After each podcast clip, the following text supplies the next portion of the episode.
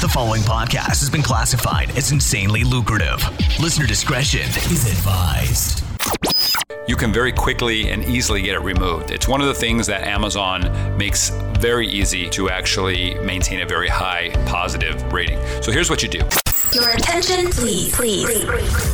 Listening to the AMPM podcast may cause recurring revenue streams and unfair advantages over your competitors. Other side effects may include fatter wallets, fired bosses, and longer vacations. Listen at your own risk. Here's your host, seven-figure entrepreneur and online marketing madman, Manny Coates. Hello, everybody, and welcome to the AMPM podcast. My name is Manny Coates, and I will be your host, and this is the show where we discuss how to generate recurring revenue streams that come in 24 hours per day during the AM and the PM, hence the name of the show. As a matter of fact, right after this podcast, I will be heading to the gym with my brother, and guess what, guys? I'll be making money while pumping iron. How cool is that? Pretty cool, I think. So today I want to talk about seller feedback. I get questions that are left about sellers getting negative feedback and not knowing what to do. So first of all, we all get bad seller feedback ratings from time to time. It's just part of the game. If you do enough sales, you deal with enough customers, it's going to happen. I've had it. I've had people give me one-star seller feedback before I even had a chance to communicate with them. They don't even give me an opportunity. They'll just say, hey, one star, the product didn't get here when I expected it to get here. Or the product came crushed. The UPS box was crushed and the product inside was damaged. There's some reason that the customer's upset enough to rate it one star and then post it immediately without even trying to contact me. And I have a very good autoresponder system in place where I reach out to the person right away so they have an opportunity to respond. But with seller feedback, you can get all of these things removed. And I have gotten them all removed. Let's talk about that. Seller feedback is super critical to your account. If you get negative feedback, it affects everything. You won't show up for pay-per-click listings as often as you might. You might not show up in the search results as well as you would normally show up if you have good feedback. It just has a trickling effect throughout your whole account. So you want to make sure that your seller feedback rating is perfect or as close to perfect as possible. And there are a few things that you can do to make sure that you always have a very positive seller feedback rating. Okay. Now, just to be clear, we're not talking about product reviews. Okay. That's a whole separate thing. We're talking about seller feedback. Now, first thing, you should be requesting seller feedback from all of your customers. Every time they buy, you should have some kind of auto response system that is sending out emails to the customer. And I've done a whole podcast on a series of this, but you want to make sure that you are soliciting that feedback. Okay. The next thing, if somebody does leave you negative feedback, you can very quickly and easily get it removed. It's one of the things that Amazon makes very easy to actually maintain a very high positive rating. So here's what you do. If you do receive a negative one, instead of responding to the customer, don't even bother with that. Just go to your Seller Central account and you're going to go to your feedback section, okay? And you're going to grab the order ID of the person that left you the negative feedback.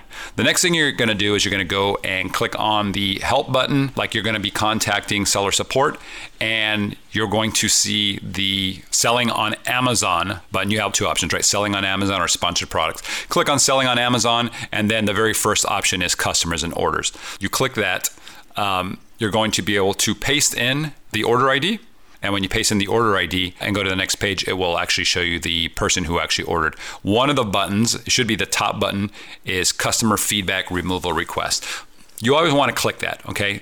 9 times out of 10, after you do that and you submit it through, it's automatically going to get removed. They have some kind of an algorithm in there which removes the feedback. So 9 times out of 10, on the chance that it doesn't automatically remove it, you have a lot of leeway here. So think about this. Customer feedback is only supposed to be talking about you as a seller, this customer service that you provided.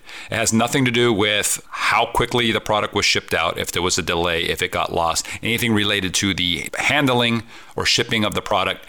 that is not seller feedback, okay? So if somebody mentions something like that in the seller feedback, you can request to have it removed. Just tell Amazon, look, this has to do with the shipping of the product, not about me. The next thing is if they mention anything about the product within that feedback, like they say, oh, the product came damaged, or it wasn't what I expected, or it didn't come as advertised, or whatever, anything at all related to the product, that's grounds for getting it removed. So in the little message that you would write, if it doesn't automatically get removed, you'd write the message saying, you know, this is about my product, not about me, please remove. Very simple. On the off chance that it is a very specific seller feedback saying this seller was rude to me or something like that, then you'd probably have some issues. I've never had that. I'm always very nice to the customers. We have a very specific way of handling customers, the interaction between ourselves and the customers. So that's never happened. I just want to bring it up so that you know how to handle it. But anyways, by doing it this way, you'll never have a negative feedback issue. Your account will be in good standing and you'll be fine. One other thing that you might see is when somebody actually leaves a positive seller feedback, but it's actually not officially seller feedback, it's a product review. They just happen to leave the product review as your seller feedback. This has happened to me. There's not really much you can do. You don't really want to remove it since it's positive seller feedback, but you can't get it transferred. People have asked, well, can I just get it transferred? Can I have an Amazon rep transfer it over to my reviews? The answer is no, you cannot do that. If it's good, just leave it. It helps for your seller feedback, even if it's about your product review. But if it's a negative product review on your seller feedback, absolutely remove it. You want to get rid of all the bad, especially if it's easy to do. Now, if you get a negative product review, that's a whole different story. There's no automated way to make that happen very easily. So discussion for a different time. We're talking about seller feedback right now. Another point that I want to make about seller feedback, and this is something I cannot verify personally, but I've heard this is actually the case, is that if you don't maintain your seller feedback and you are selling products that have other sellers also selling them, right? There's multiple sellers. You're competing for that buy box. In that case, if you have everything else being equal with somebody else, but they have a better seller feedback rating than you, they'll actually get that buy box versus you. If you don't have your own private label product where you're the only seller and you are selling along with other sellers, seller feedback is even more critical, more important. I hope that makes sense. And finally, we're going to end this podcast episode with one last question, which was, can I request seller feedback from my customers? So can you reach out to them and say, hey, will you leave me some seller feedback?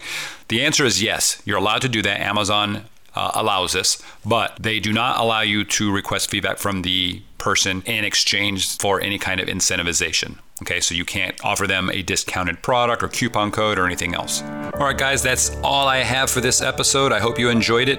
If you did and you are on iTunes, please do leave me a review. That would be cool. I guess if you felt this podcast was anything less than a 5-star podcast, then please definitely let me know. But anyways, yeah, I hope you enjoyed it. Until next time, take care. Bye-bye.